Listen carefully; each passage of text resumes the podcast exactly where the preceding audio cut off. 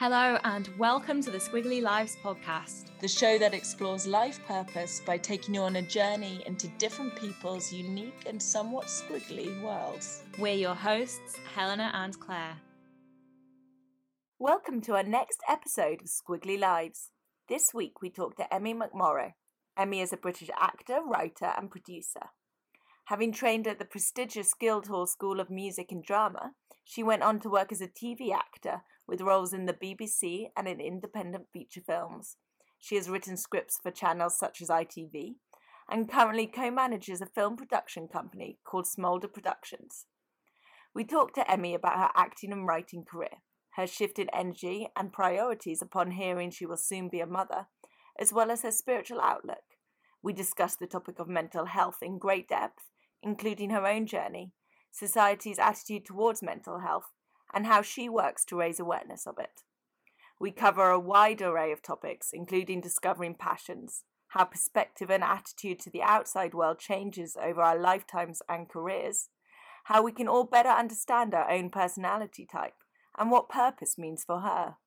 Enjoy! Hello, Emmy, and welcome to our podcast. Well, let's start by talking about acting. And let's take it from I loved what you said about that you well i love that you said that you can't remember a time when acting wasn't a part of your life mm. quite open-ended but let's start with acting and get and let's give people a little bit more about your background okay. and why that's so important why acting is so important okay. to you Hi Claire, hi Helly, really great to be here. And um, thanks for having me. Um, yeah, it's really true. I haven't there was never a time in my life when I didn't want to be an actor. Like I don't remember. Like one of my first memories is looking at a television set and asking my mum, trying to look behind the TV to see how the people got on the TV in the TV. Um, and like I looked at the stage and just wanted to be up there, and I it wasn't good enough for me to see the play. I just wanted to to be up there and know how they were up there. And I, I that is these are my early memories, and I actually really don't remember a time. So um, it's funny like i always I always go around asking children like at the age of four and five what they want to be when they grow up. And obviously it changes every week when i talk to them or they you know they don't know. And i'm always so confused by that because i've never not known what i wanted to do with my life. It's, it's quite a weird feeling. It's a weird concept that other people don't aren't born with that you know? So obviously i always wanted to do that. And my, my parents were obviously always like yeah no that's not a a proper career. Like that's not safe. That's not you know it's not going to earn you a lot of money. Um, which they were right, by the way. but um, uh, they they were actually really good because I was an only child, and my parents were both. My mum's a university lecturer, and my dad was a teacher. Then then he retrained in IT.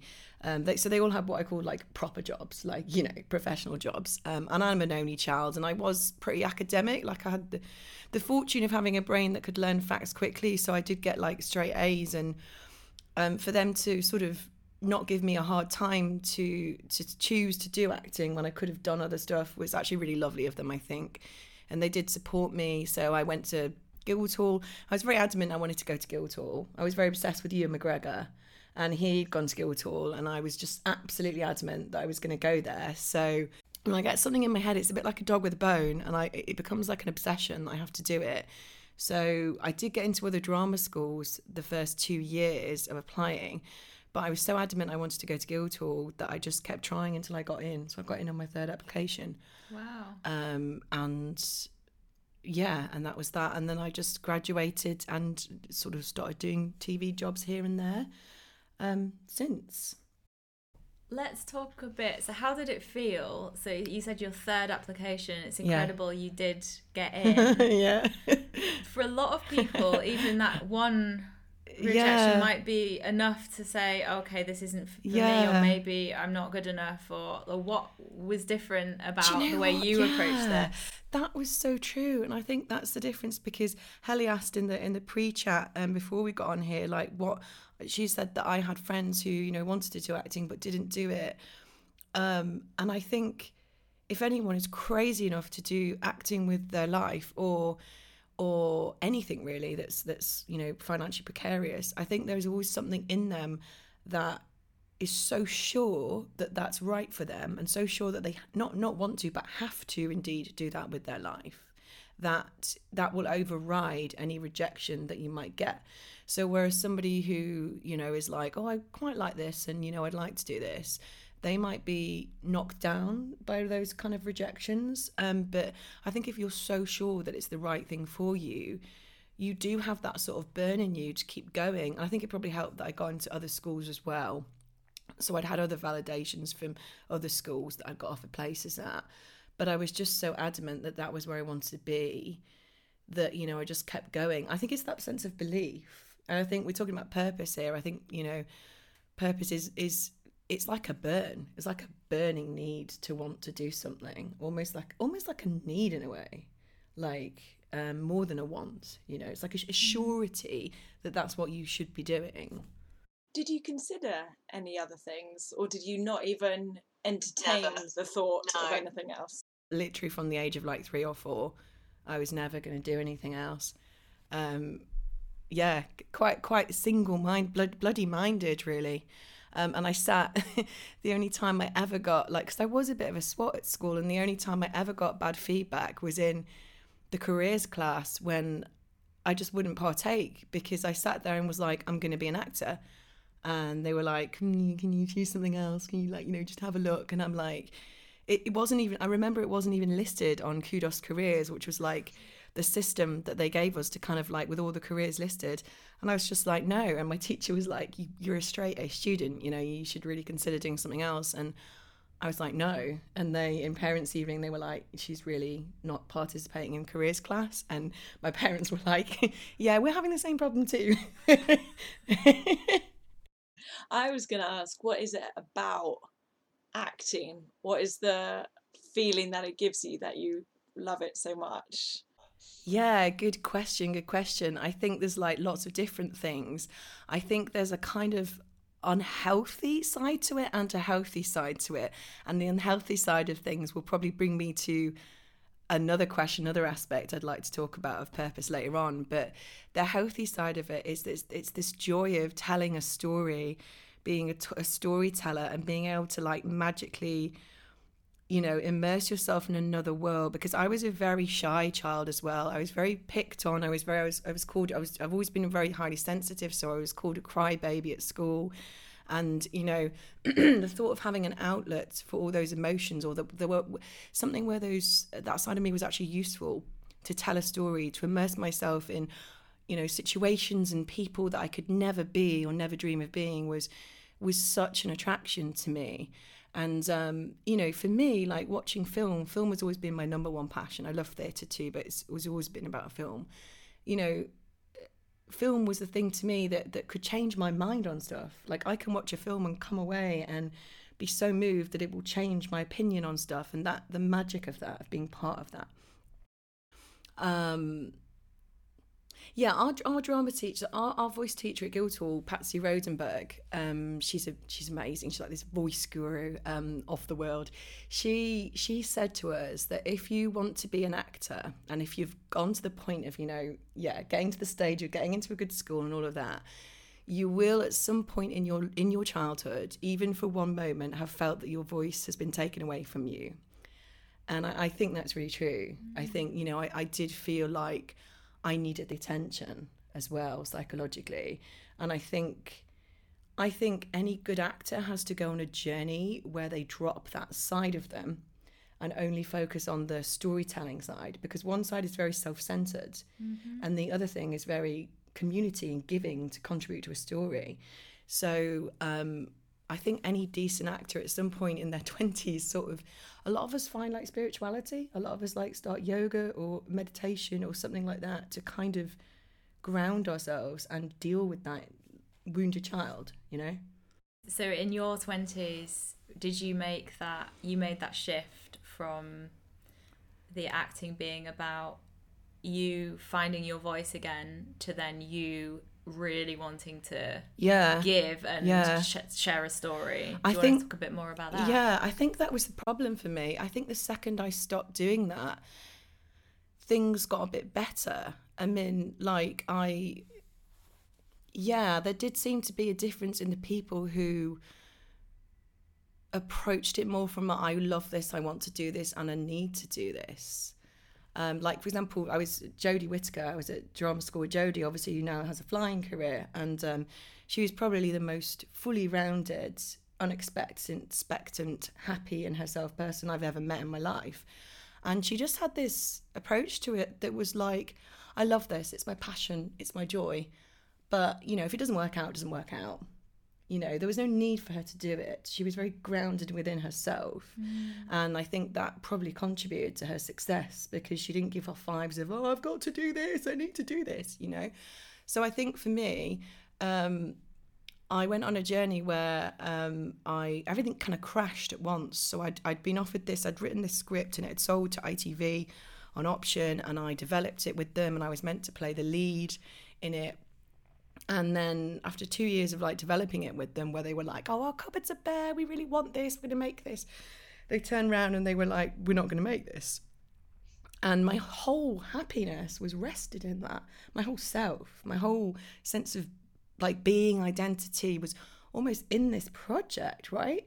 And so of course when that's taken away from you that's going to have a massive effect on your mental health so I ended up at the same time, my nana, circumstances, nana got dementia really badly, and my boyfriend broke up with me, and I had to move out my flat because um, the money I was relying on from ITV didn't come in. So I had basically had a breakdown, and after that, sounds a bit um, namby pamby, but um, it was more. It was kind of like a spiritual awakening for me to kind of realize what's important in life is actually friends, family.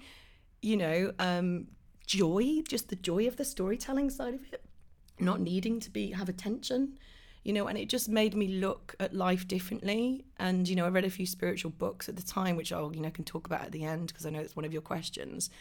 That it just made me completely shift my filter on my life and everything in it. Um, and since then, I feel like just things have gone better for me. Did you change externally? Did you change your focus on what you put your energy into? Yeah, I kind of did. I started to accept work that I wouldn't accept before. So I was like, well, I can't really do that play at the Dog and Bollocks pub because, you know, there's no money in it. But I was like, I'm going to do that play because it's joyous. And then from that came other opportunities that I probably never would have got because I wouldn't have accepted that.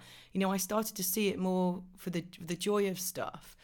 Um, and I started to not put all of my, I think I'd put all of my eggs in this one basket. I started to do other stuff with my life. So I started to get into comedy, which I, I can talk about later with a, a friend of mine, Lorelei Matthias. Um, I started to, you know, co-write write with her comedy as well. I set up my film development company. We took on other writers. We developed their scripts, and I kind of spread my, you know, myself around a little bit more. Um, and I guess I sort of opened myself up without it not being all about me and my acting. I made it more about other people and collaboration, I think. Now probably is a good time to talk a bit about melon comedy yeah. and, um, and the mental health link. Yeah, yeah. So obviously I said, you know, I'd been through poorly, um, what I would refer to as a nervous breakdown in 2012. And um, so I, my friend in my, in my 20s, my flatmate, um, Lorelei Matthias, she was, she was always very talented um, writer. She'd already had some women's fiction out for under I think Random House or Penguin, published author, and she always wanted to write comedy. Um, and we went on a trip to LA together, and I think I got ghosted. I think by this guy in LA, and we decided that ghosting was such a terrible thing in dating and so inauthentic that we needed to write a sketch about it, sending these people up that ghost. Um, and from that, like the Ghostbusters was born, our first sketch, and then Melon Comedy was born. And you know, Lol also has ADHD, so that's very important to her to raise awareness about that. And we decided to make sketches um, um, about the craziness of this world, the madness of this world told through the eyes of the crazy ones. So we wrote a lot of sketches about mental health and things like that. Um, we had a satirical piece about suicide because I was dating somebody who unfortunately lost their battle with with mental health in 2017. Um, and we wanted to do something for him to sort of commemorate his death. So we did this piece um, that ended up being picked up by Calm, the male suicide charity. Can't really call it a sketch. It's probably more like a piece of satire on how people respond to male mental health and suicide. So all of our work usually has that kind of slant to it, kind of wanting to make the world a better place without saying wanting to sound trite, you know. I'd like to talk a bit now about writing and acting. Although, yeah, acting is still a big part of what you do. It feels the writing has has almost well become as important or more. Do you want to talk a bit? Yeah, that was a, a bit about yeah. acting and writing. That yeah, that was a weird thing. That was a really weird um, direction in my life because, as I've said, I've only ever been so obsessed with acting.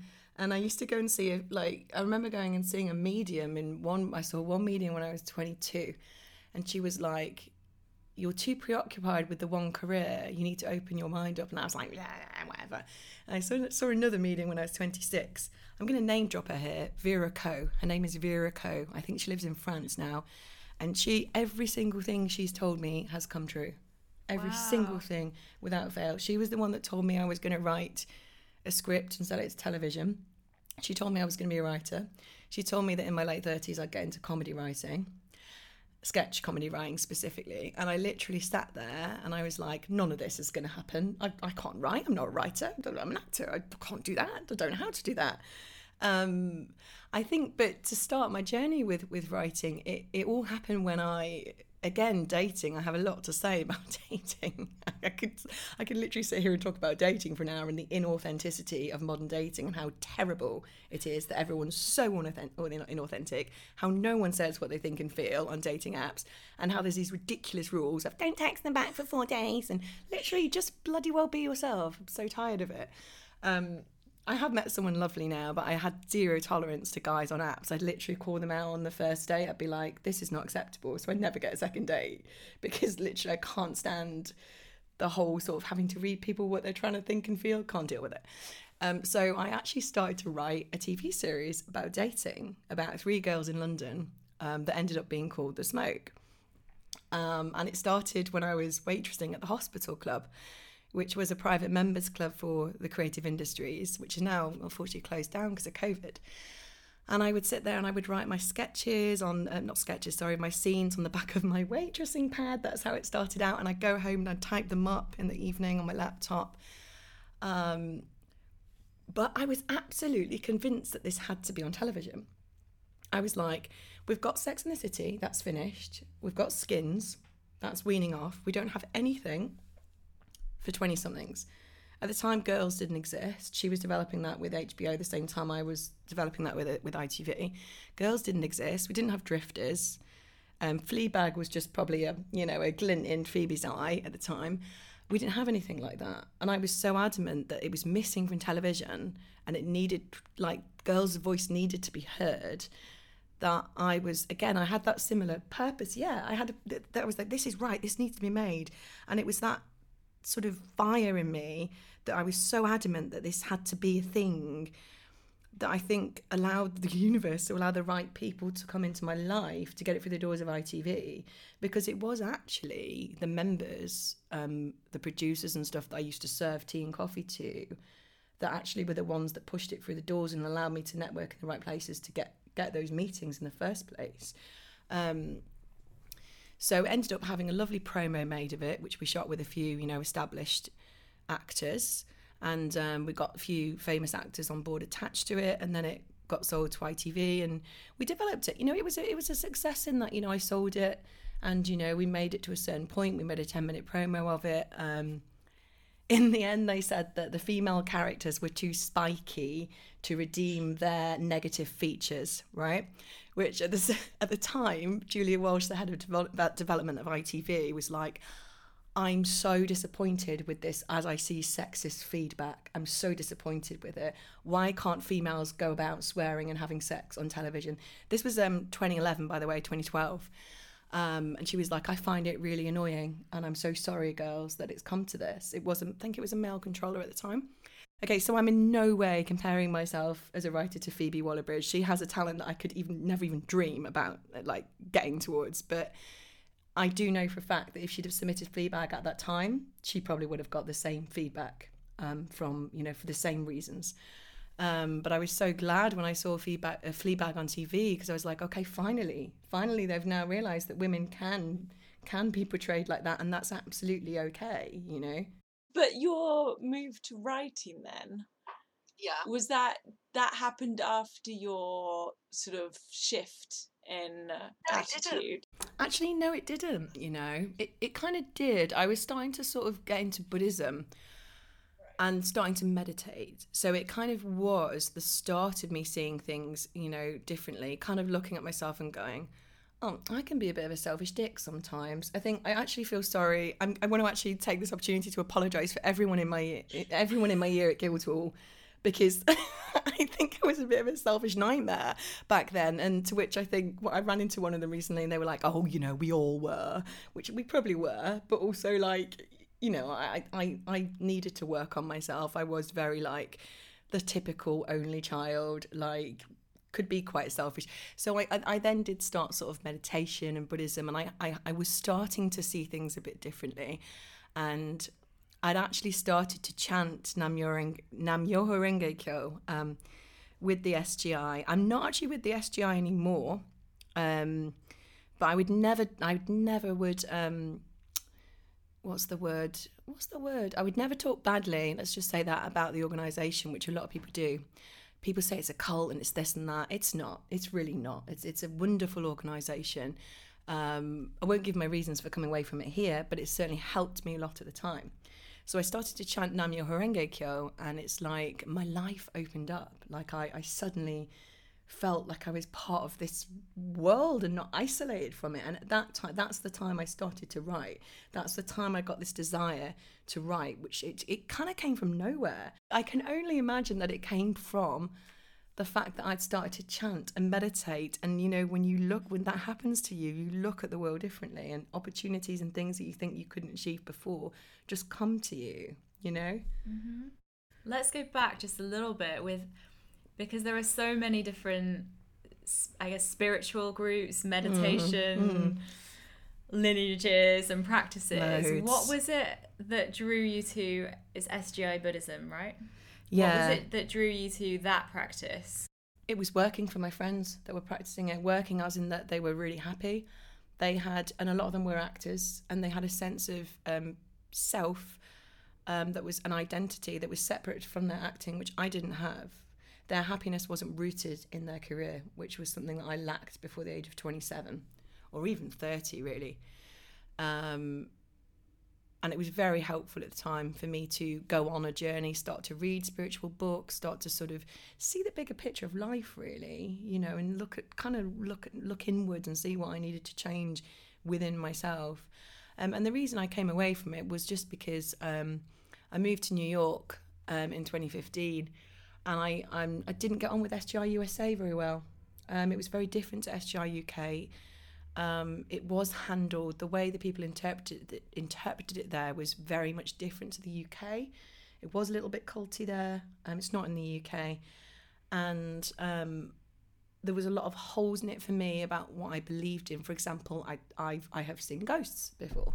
I've seen a guardian angel. I saw a guardian angel when I was seventeen, and when I asked them about these things, they kind of dismissed them. And I think moving on to the book, I actually read a book called Conversations with God uh, by Neale, Don- Neale Donald Walsch, which completely changed my life. And it was like reading all of my truth in a book. It, it changed my life because I was like, this is everything I've ever thought about life and believed in a book. And I had to stop practicing at that moment because it, it, it was like I'd found something that really, really did completely gel with me and there was no holes in it for me. Yeah.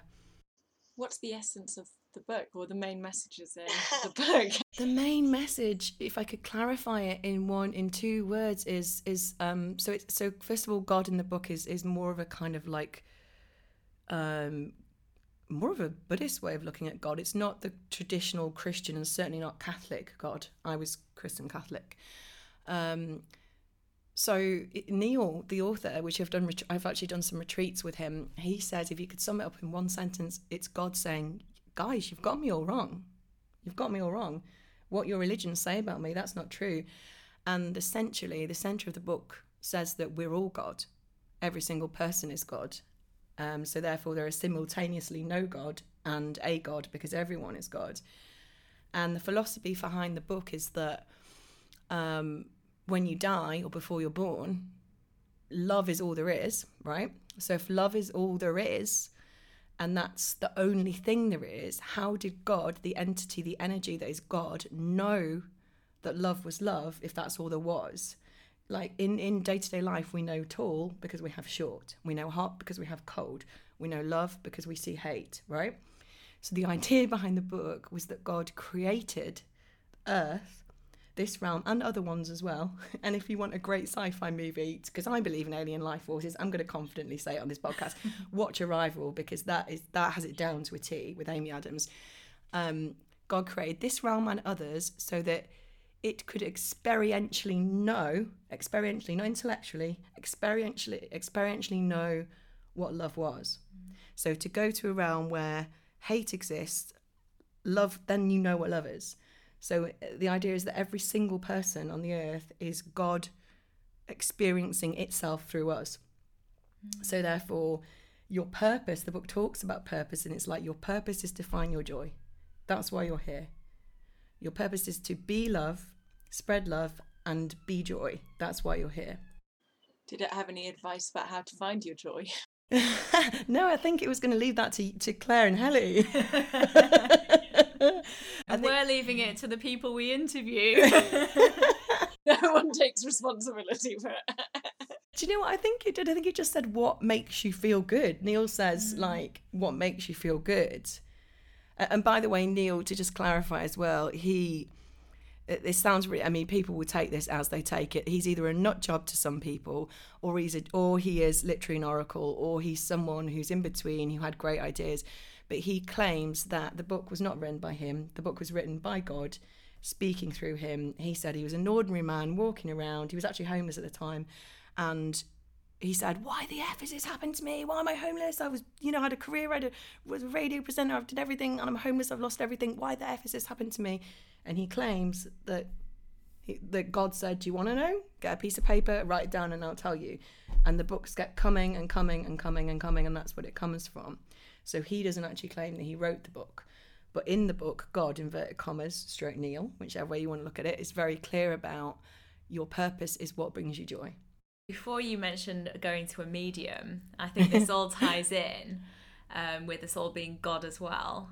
What are your thoughts on fate? Is that fate. is this is this something yeah. that we control, or is there something external out there that, in your opinion, I have a sort of dual the way I look at it because I do think some things are predestined. I think like cl- any close bond that you have, so with close friends, father of your kid, you know, your mother, I think those things are predestined, like people that you're close to. I think you have a karmic imprint with that person that you've and I think that's, you know, we talk about love at first sight. You know, people go, oh, I, I saw her and I just knew.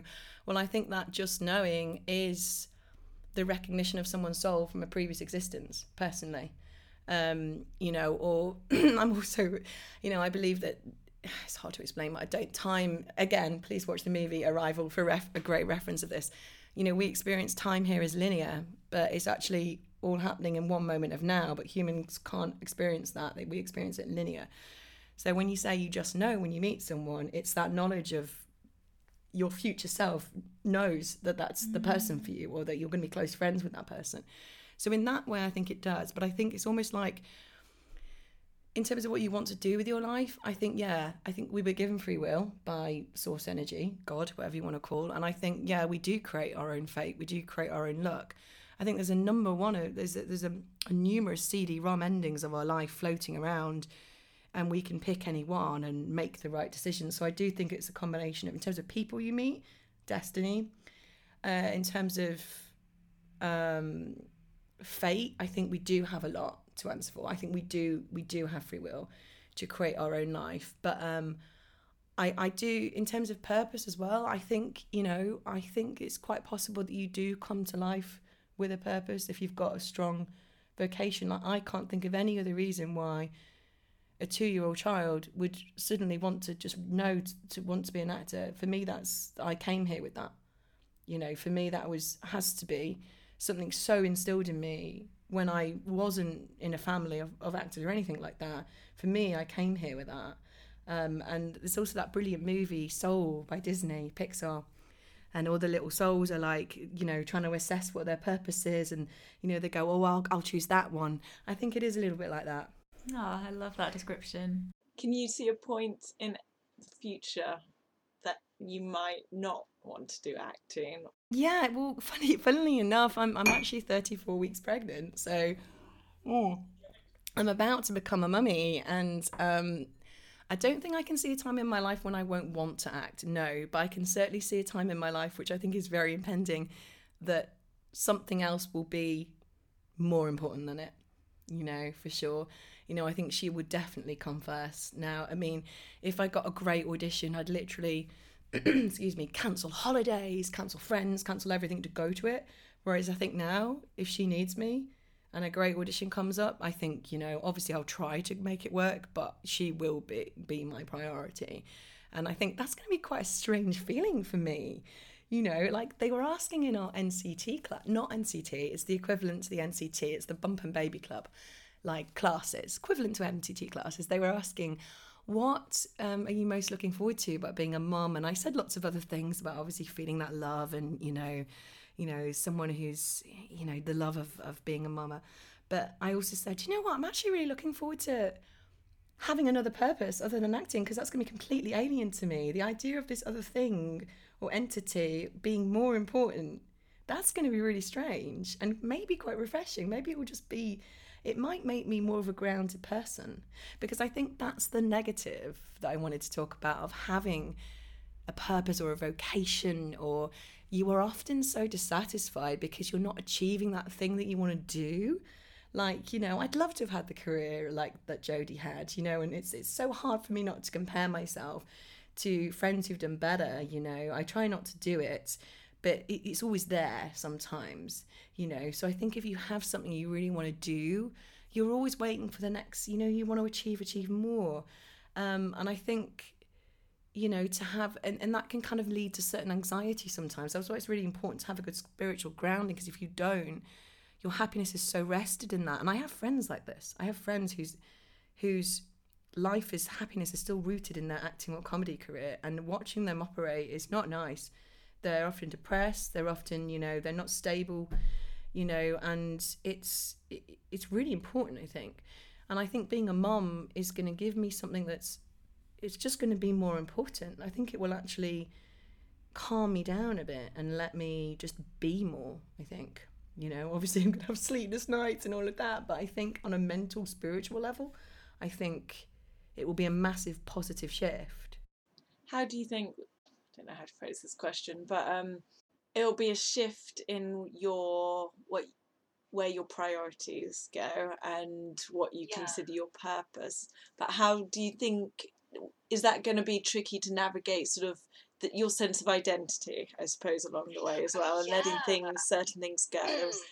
and uh, yeah. how are you preparing for that? You're right, Helly. That's that's such a that's such a big thing.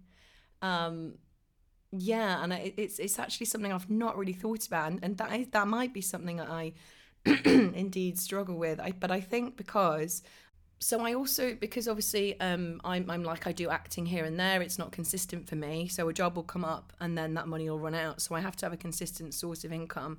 So I've been working as a nanny for the last um, year and before that on and off. Um, and I think because I've been working with children for two years, um, um, I think there's more of a space in my life for a child than maybe someone who's like was CEO at Morgan Stanley or something before they became a mom. Like I think the switch for me will be slightly easier f- than someone like that because I feel I have the time and the space for it. Because obviously I don't work all the time as an actor, but I do think that the identity thing of now it is just about this little baby, and you know my co-writer Lorelei, um, who's is actually the head of Melon Comedy, she's able to go off and do all of these things that I now can't do, and I'm losing that part of myself, or it's on hold. You know that that might actually be yeah, it might be quite a challenging shift. It's not really something I've thought about, but it's something that I'm aware might be a bit require a bit of a transition to to sort of get used to. I'd like to go back a little bit and um, talk about maybe mental health a bit more Yeah. and about perhaps how that affected your choices in life, if it did at all. Yeah. Um, I think the major thing for me was um, my nervous breakdown in 2012, and that happened after ITV were like, "We can't make this script," um, and I obviously, like I said, put all of my hap- happiness into that, um, and all of, I, I used to be ter- terrible at putting all of my happiness into men as well. It was like any relationship I was in, I was like, "Here's my entire happiness, here's my entire self, here you go," you know, no boundaries at all the concept of boundaries to me didn't even exist till I was like 34, probably. I'm 39 now. So, um, and I think that that always had an adverse effect on my satisfaction of life. But I think having the breakdown, um, yeah, it was very, very like tumultuous time. And I was, I was very, very suicidal, very like questioning my existence. You know, it was really dark. You know, I, I actually, I wanted to be institutionalized. I actually I had to move back to Stockport to be look looked after by my family, and I actually asked my mum to drive me to Stepping Hill Hospital on two occasions because I wanted to be. I was scared for my own safety. I wanted to be admitted, but fortunately the NHS is so overstretched here in this country that you you can't front up and say I want to kill myself. You have to have actually slit your wrist before they'll admit you, which is is quite dark. We need we need more funding for mental health. The NHS does. Um, but it was bad. It was really bad, you know, very dark place. And um, obviously questioning, I think questioning my purpose and had I made the wrong choices in my life to be end up in this situation at 30 was a major part of it. It was like, how am I here? Why am I here? What choices have I made to end up here? And I think coming out of that just bit by bit, it's like I had to rebuild myself bit by bit and the old me that was totally reliant on this thing, this acting career for my happiness or on men and all of these external things had to be broken down and taken away. It was like the universe was like, right, no, that's not healthy for you. We're going to take every single thing away from you. We're going to take your flattened Dalston away for you. I had this hip flattened Dalston, you know, I had all of that life. Um, we're going to take all of that away from you and we are going to force you to look inwards and rebuild your life rebuild the way you see things in a in a healthy way you know um and it did and i got my life back bit by bit by bit and then you know eventually i, I met lol well i'd always known lol lorelei but you know we started writing together about mental health um i started writing a screenplay i've still not finished um called elwood goodbye which is which is about my experiences with you know my uh, my friend who took his own life. So it, that now is a really important part of my work. Um, and I think um, there was also, I also discovered in, when was it? I think around 2014. 20, no, you know, it was even later than that. It was actually someone when I worked at the marketing store. They, um, one of the ladies there in, in the people team, um, HR, she sent me an article about highly sensitive people um, and God bless her, Alex, if she's listening. And she said, um, I think you might want to look at this. I think this sounds like you. And she only knew me from a colleague perspective from HR, not even from a friend. Wow, was this before you mm. had heard of the term yeah, highly sensitive person? Never heard of it, which is, if I'd have known that as a child, my God, my life would have been so much easier. I'd had so much more understanding. Um, should I talk about talk about that now? Yeah, yeah. say a little bit more because I don't think it's a really yeah. um, well known. No, term. if you want to maybe just explain a little bit about what it what it is. It's absolutely crazy that that it's not more well known than it is. Um, because and this is actually a major purpose for me now to talk about it. Um, in my life, um, I've actually set up a little vlog on Instagram, and I talk about it a lot in my vlog. Um, so, fifteen to twenty percent of people have what's what's called sensory processing sensitivity, and they therefore are classified as highly sensitive people. So that means that you're you're actually wired differently to a good um, eighty percent of the population. So it means you literally feel things deeper. So you know you could have a a given stimuli, and 20% of people will physically and emotionally feel that much deeper than those other people. Now, what does that leave you with? Well, that leaves you with 80% of people going, oh God, that person reacted very, you know, full on to that. Oh, they're oversensitive. You know, oh, they're a bit of a drama queen, right? And it's it's crazy because it so you are more intuitive, um, you're more sensitive, you're more compassionate if you have this this if you're a highly sensitive person you see connections in the world. You, you can walk into a room and know that someone's argued before you walk in. You can actually feel the vibe of a room. You know what people are thinking often, sometimes as well. That can be a trait of it. Um, and of that, of that 20% of people, 5% of those are extroverted. So you get highly sensitive people who are mo- mainly introverts, and then you get a small group of those people, and I'm one of these, who's actually highly sensitive and extroverted. Okay, now that means that people like me are very much often misunderstood. Not not to be like to make myself all oh where, where is me on your podcast, because people associate sensitivity with being introverted.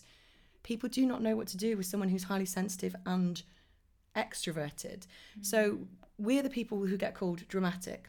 We're the people that often get called manipulative because no one can understand or actually believe that you can be crying one minute and genuine tears, genuine upset, and then within five minutes be absolutely fine. Because if that person did that, they would be putting on an act. They would not be, able, be able to, ex, you know, access that level of emotion and come back from it so quickly. But for us, the highly sensitive extroverts. That's our life, you know. It's a very, very misunderstood personality type. But what, what is so what the anger that I have around it is that this work that Elaine Aron did, it was a psychologist called Elaine Aron who discovered um, this notion of 20% of people being highly sensitive, is that it's it's not out there enough. It's it's she did all this work in the 70s and it affects so many people, yet it's so I feel like the research is really hard to find you know, doctors should know about this stuff because some people go in with low level mental health stuff and actually they are just highly sensitive people and they need more support in a certain area. They're not necessarily suffering with depression. They they just might be sensitive and be surrounded by people who don't understand that.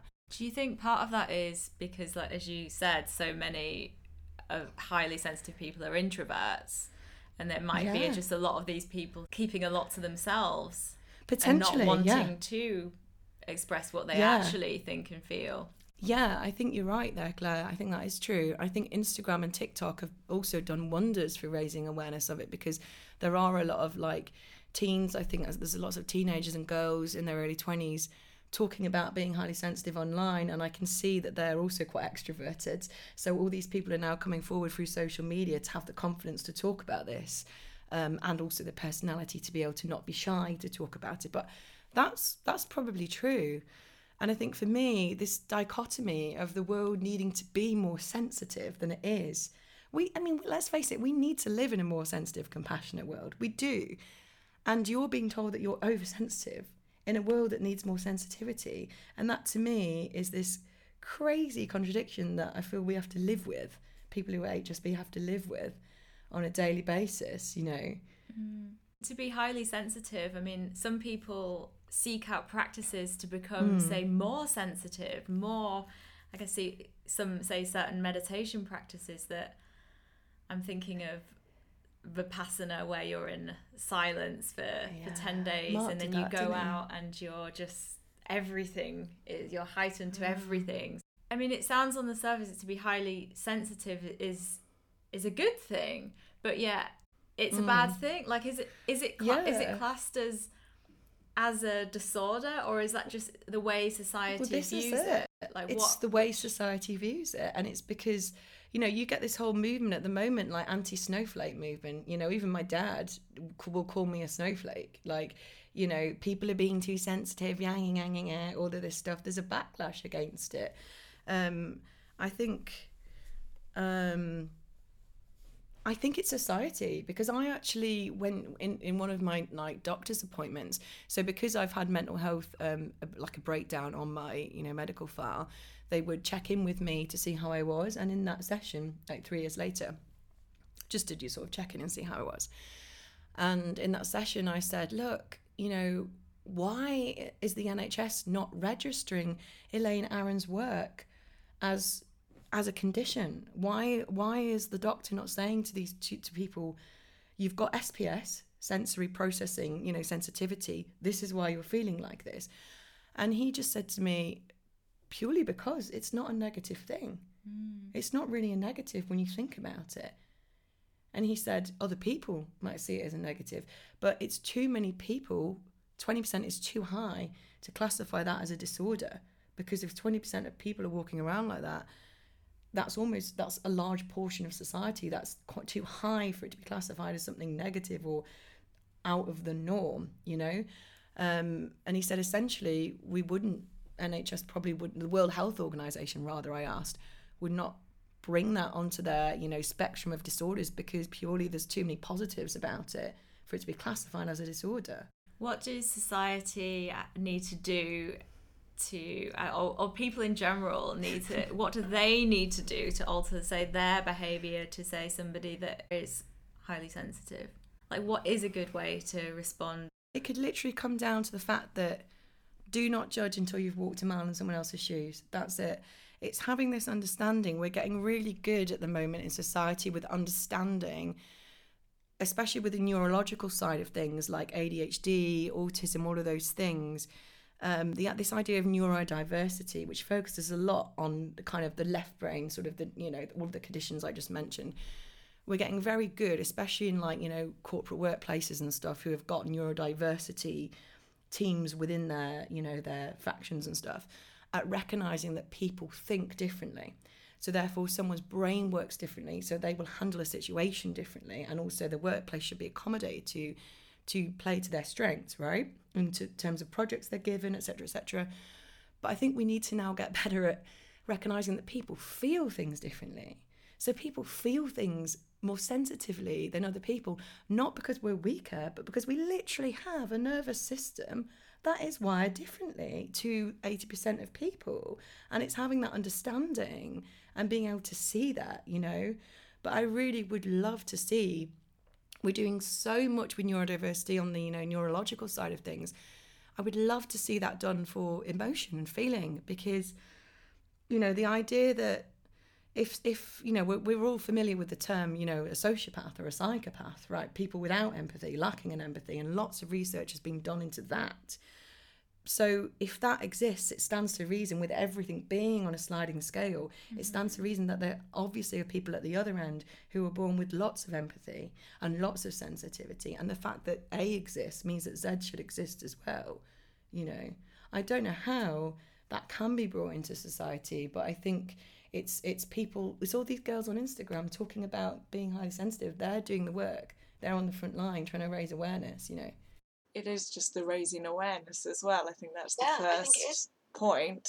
Rather, you can't society can't change their approach or their attitude until people are aware of that, and you have to Definitely. forgive a lot of people for having a certain attitude or approach because if that awareness isn't there they just you know this they've never correct. been taught it this is true i mean yeah i and i need to get better at not being mad at people, I guess, that call me uh, oversensitive or that I'm overthinking because they don't have that awareness. Like they're judging it by themselves. So if if they reacted to that in that way, they that would be over the top for them. So I guess they can only do they, they can only base it on their own experience, you know. But it comes down to that mm. thing, doesn't it, of walking a mile in someone's shoes. Have you got any advice for anyone listening at home who thinks they might be highly sensitive there any um, recommended reading or anything they can sort of go to to see? I would say uh, Google Elaine Aron instantly and read her books The Highly Sensitive Person, The Highly Sensitive Person in Love. Um, I would get onto TikTok and hashtag highly sensitive person, hashtag HSP, and see all these wonderful people uh, they're, they're, they're so young, some of them as well. And I'm like so in admiration of these 17 year old girls going on and talking about high sensitivity. And so much stuff comes up. And instantly they'll probably feel, oh, I'm not alone. Because reading that to me was like, oh my gosh, I'm not alone. There's 20% of people in the world that have these emotions. And then there's a further, I actually got that stat wrong before. So it's 20% of people that are highly sensitive. And it's of that group, 30% of those are extroverts, which makes which makes around 5 3 to 5% of the general population that are extroverted and highly sensitive. Right. Those are the proper stats. There we go. You know, to, for me to find that out that there was other people like me and like there's someone on Instagram as well had the highly sensitive extrovert and I was like even herself calling herself that made me go oh my god there's someone else like me in the world social media has done wonders I think absolute wonders for for this it's nice to hear because uh, you, you hear so much of uh, neg- the negative side yeah. of social media and and how it dents people's self esteem. So it's nice to hear the other side that it it's just opening up yeah communication and understanding and raising Solidarity. awareness yeah yeah yeah it's true it's true i think it's done more good than bad yeah do you have an opinion on you say it's kind of uh, it's not a negative label highly sensitive people mm. but then there are a lot of sort of not necessarily labeling but classifying people into sort of certain groups within mental mm. health do you have an opinion on that sort of i suppose you would call it labeling of people and the impact that, yeah. that can have that's a really good question, Ellie, because mm. it's it. I feel like it's a double sided thing, and I think in a way that's what that psychologist was telling me. He was like, we don't want to label pe- people with this because then people will start to see it as a negative thing, like a mental health condition, and it's not. And I think. You know, my, my partner said to me the other day, he's like, why does everyone have to have a label at the moment? You know, why why is there so many like an acronyms after people's name? Why why is there like you know and he said is that a good th-? he actually has said the same thing to me is that a good thing or is it a bad thing? We were talking about um we were talking about someone who, who I got into an argument with someone and they were using um, a condition they have as an excuse for their behavior. And my partner was very annoyed with this. And he was like see look once you give them a label you then play up to it and then you go oh it's fine for me to behave like this because I've got this. Um, so I think I think it's in terms of I think having a label it, it all comes down to how you use it. I think yes, there is a you know a danger that you know you will get a label and you will go this is me now. I can I can this excuses all of this bad behavior and you can do that. Um you know, and you can have the parent of a child diagnosed, you know, with ADHD or something and go, oh, he's like this, this is what he does. But I think if you approach it in the right way to go, use it as a bastion for understanding yourself and being kind to yourself and going, okay, now I can self soothe myself. Mm-hmm. I know that I do these things because I've got this condition. Now, what can I do about this? How can I best work on myself to make this condition work for me or, or allow me to?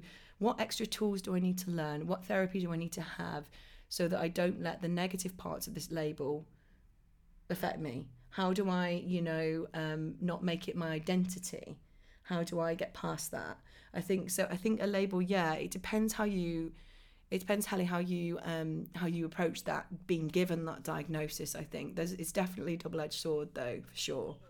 And I suppose with children, at an early age being you know given sort of a diagnosis that yeah. what you were just talking about has to be yeah. taught to them as well yeah, definitely, definitely. It's like if you know you're you're the mother of a child with you know any kind of neurological condition it's you know it can be a relief can't it to think oh that's what's going on. But also you know to, to use it to kind of yeah going what can we do about this? Now we have this information. Mm. what support can my child have? How can we best support them? I think the label always has to be used in a positive way and not in an excusing behavior way i think.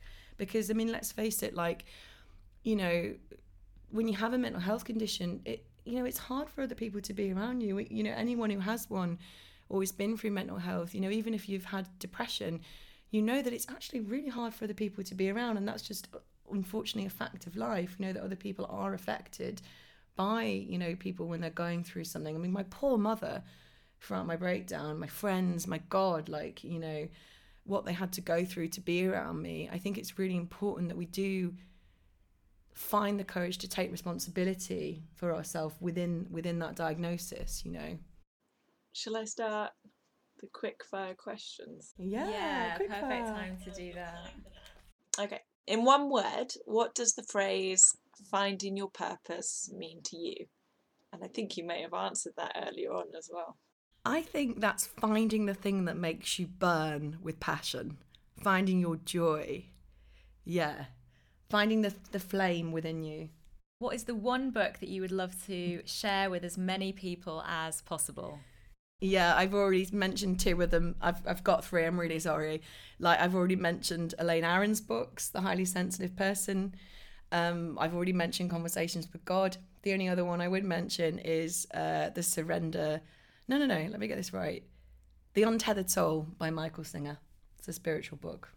I think everyone should read that book. I think it should be on the national curriculum. Oh wow! Yeah. Can you summarize it? Um, he's basically talking about how people don't live in the moment. Everyone's in their heads. Everyone's overthinking. It's exactly me talking about. I had to stop saying I'm an overthinker, but everyone has a dialogue that they listen to in their head, and those thoughts need to be recognised as thoughts that are coming in and out of your head, and not as a reality. And you need to separate yourself from those thoughts and use the brain as it was intended to originally be, which is a tool for survival, a tool to bring humanity forward. But you shouldn't be at the mercy of your brain and your thoughts. I listened to the audiobook of it quite a while really? ago now. Maybe it was start of lockdown, COVID. Yeah, when I was Good in the UK, and I good used to go to running and I listened to the audiobook of it. It was great. I'm terrible for not listening to the book. I have to. I should read it every month because I find myself in. He talks about doesn't he standing in the shower and you. He goes, you stand in the shower and you watch the amount of thoughts that come into your head and you can't just be in the moment and enjoy the water. And I'm every day. I'm like, my brain is firing off in all cylinders and I'm going. I need to read the Untethered Soul again. Yeah, Yeah. yeah, do need reminding and. And Yeah. no, he he gives lots of tools about how you can remind yourself to be in the moment and all of that. Like every time you walk through a door, you you know you Yeah. use that as a sign. And Yeah. like I just you know a year later I've forgotten all his teachings, but um yeah, it's a good one for sure. Um okay, so how would you like to be remembered? a compassionate pioneer because my nana was a compassionate pioneer my, that, that was my nana all over she had an mbe for charity work for services to the community in jersey and she lost her son when she was 12 and put all of that grief into charity work and helping other people and that was her all over she was a leader she'd be the one to speak up when things were wrong um, she was feisty she was driven but had this big big heart and if i could be like my nana i'm, I'm doing well you know, in my eyes. I love you too, Mum, by the way. You're great too. Okay.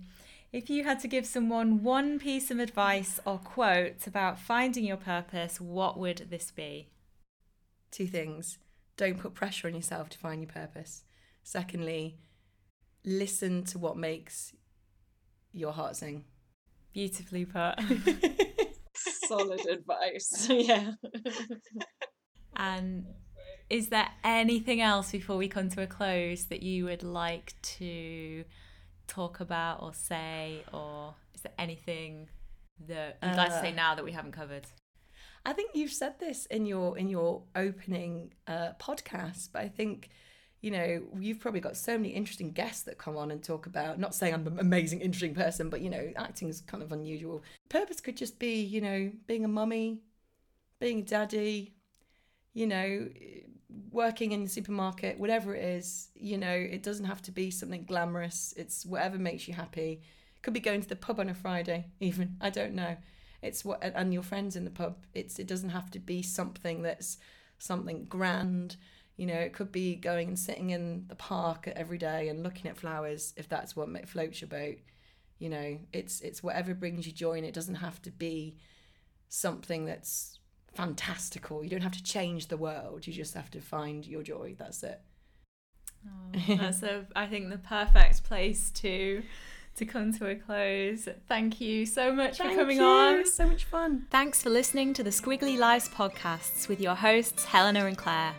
Head over to our website squigglylives.com to subscribe and hear more shows. That's all for this episode. See you next time.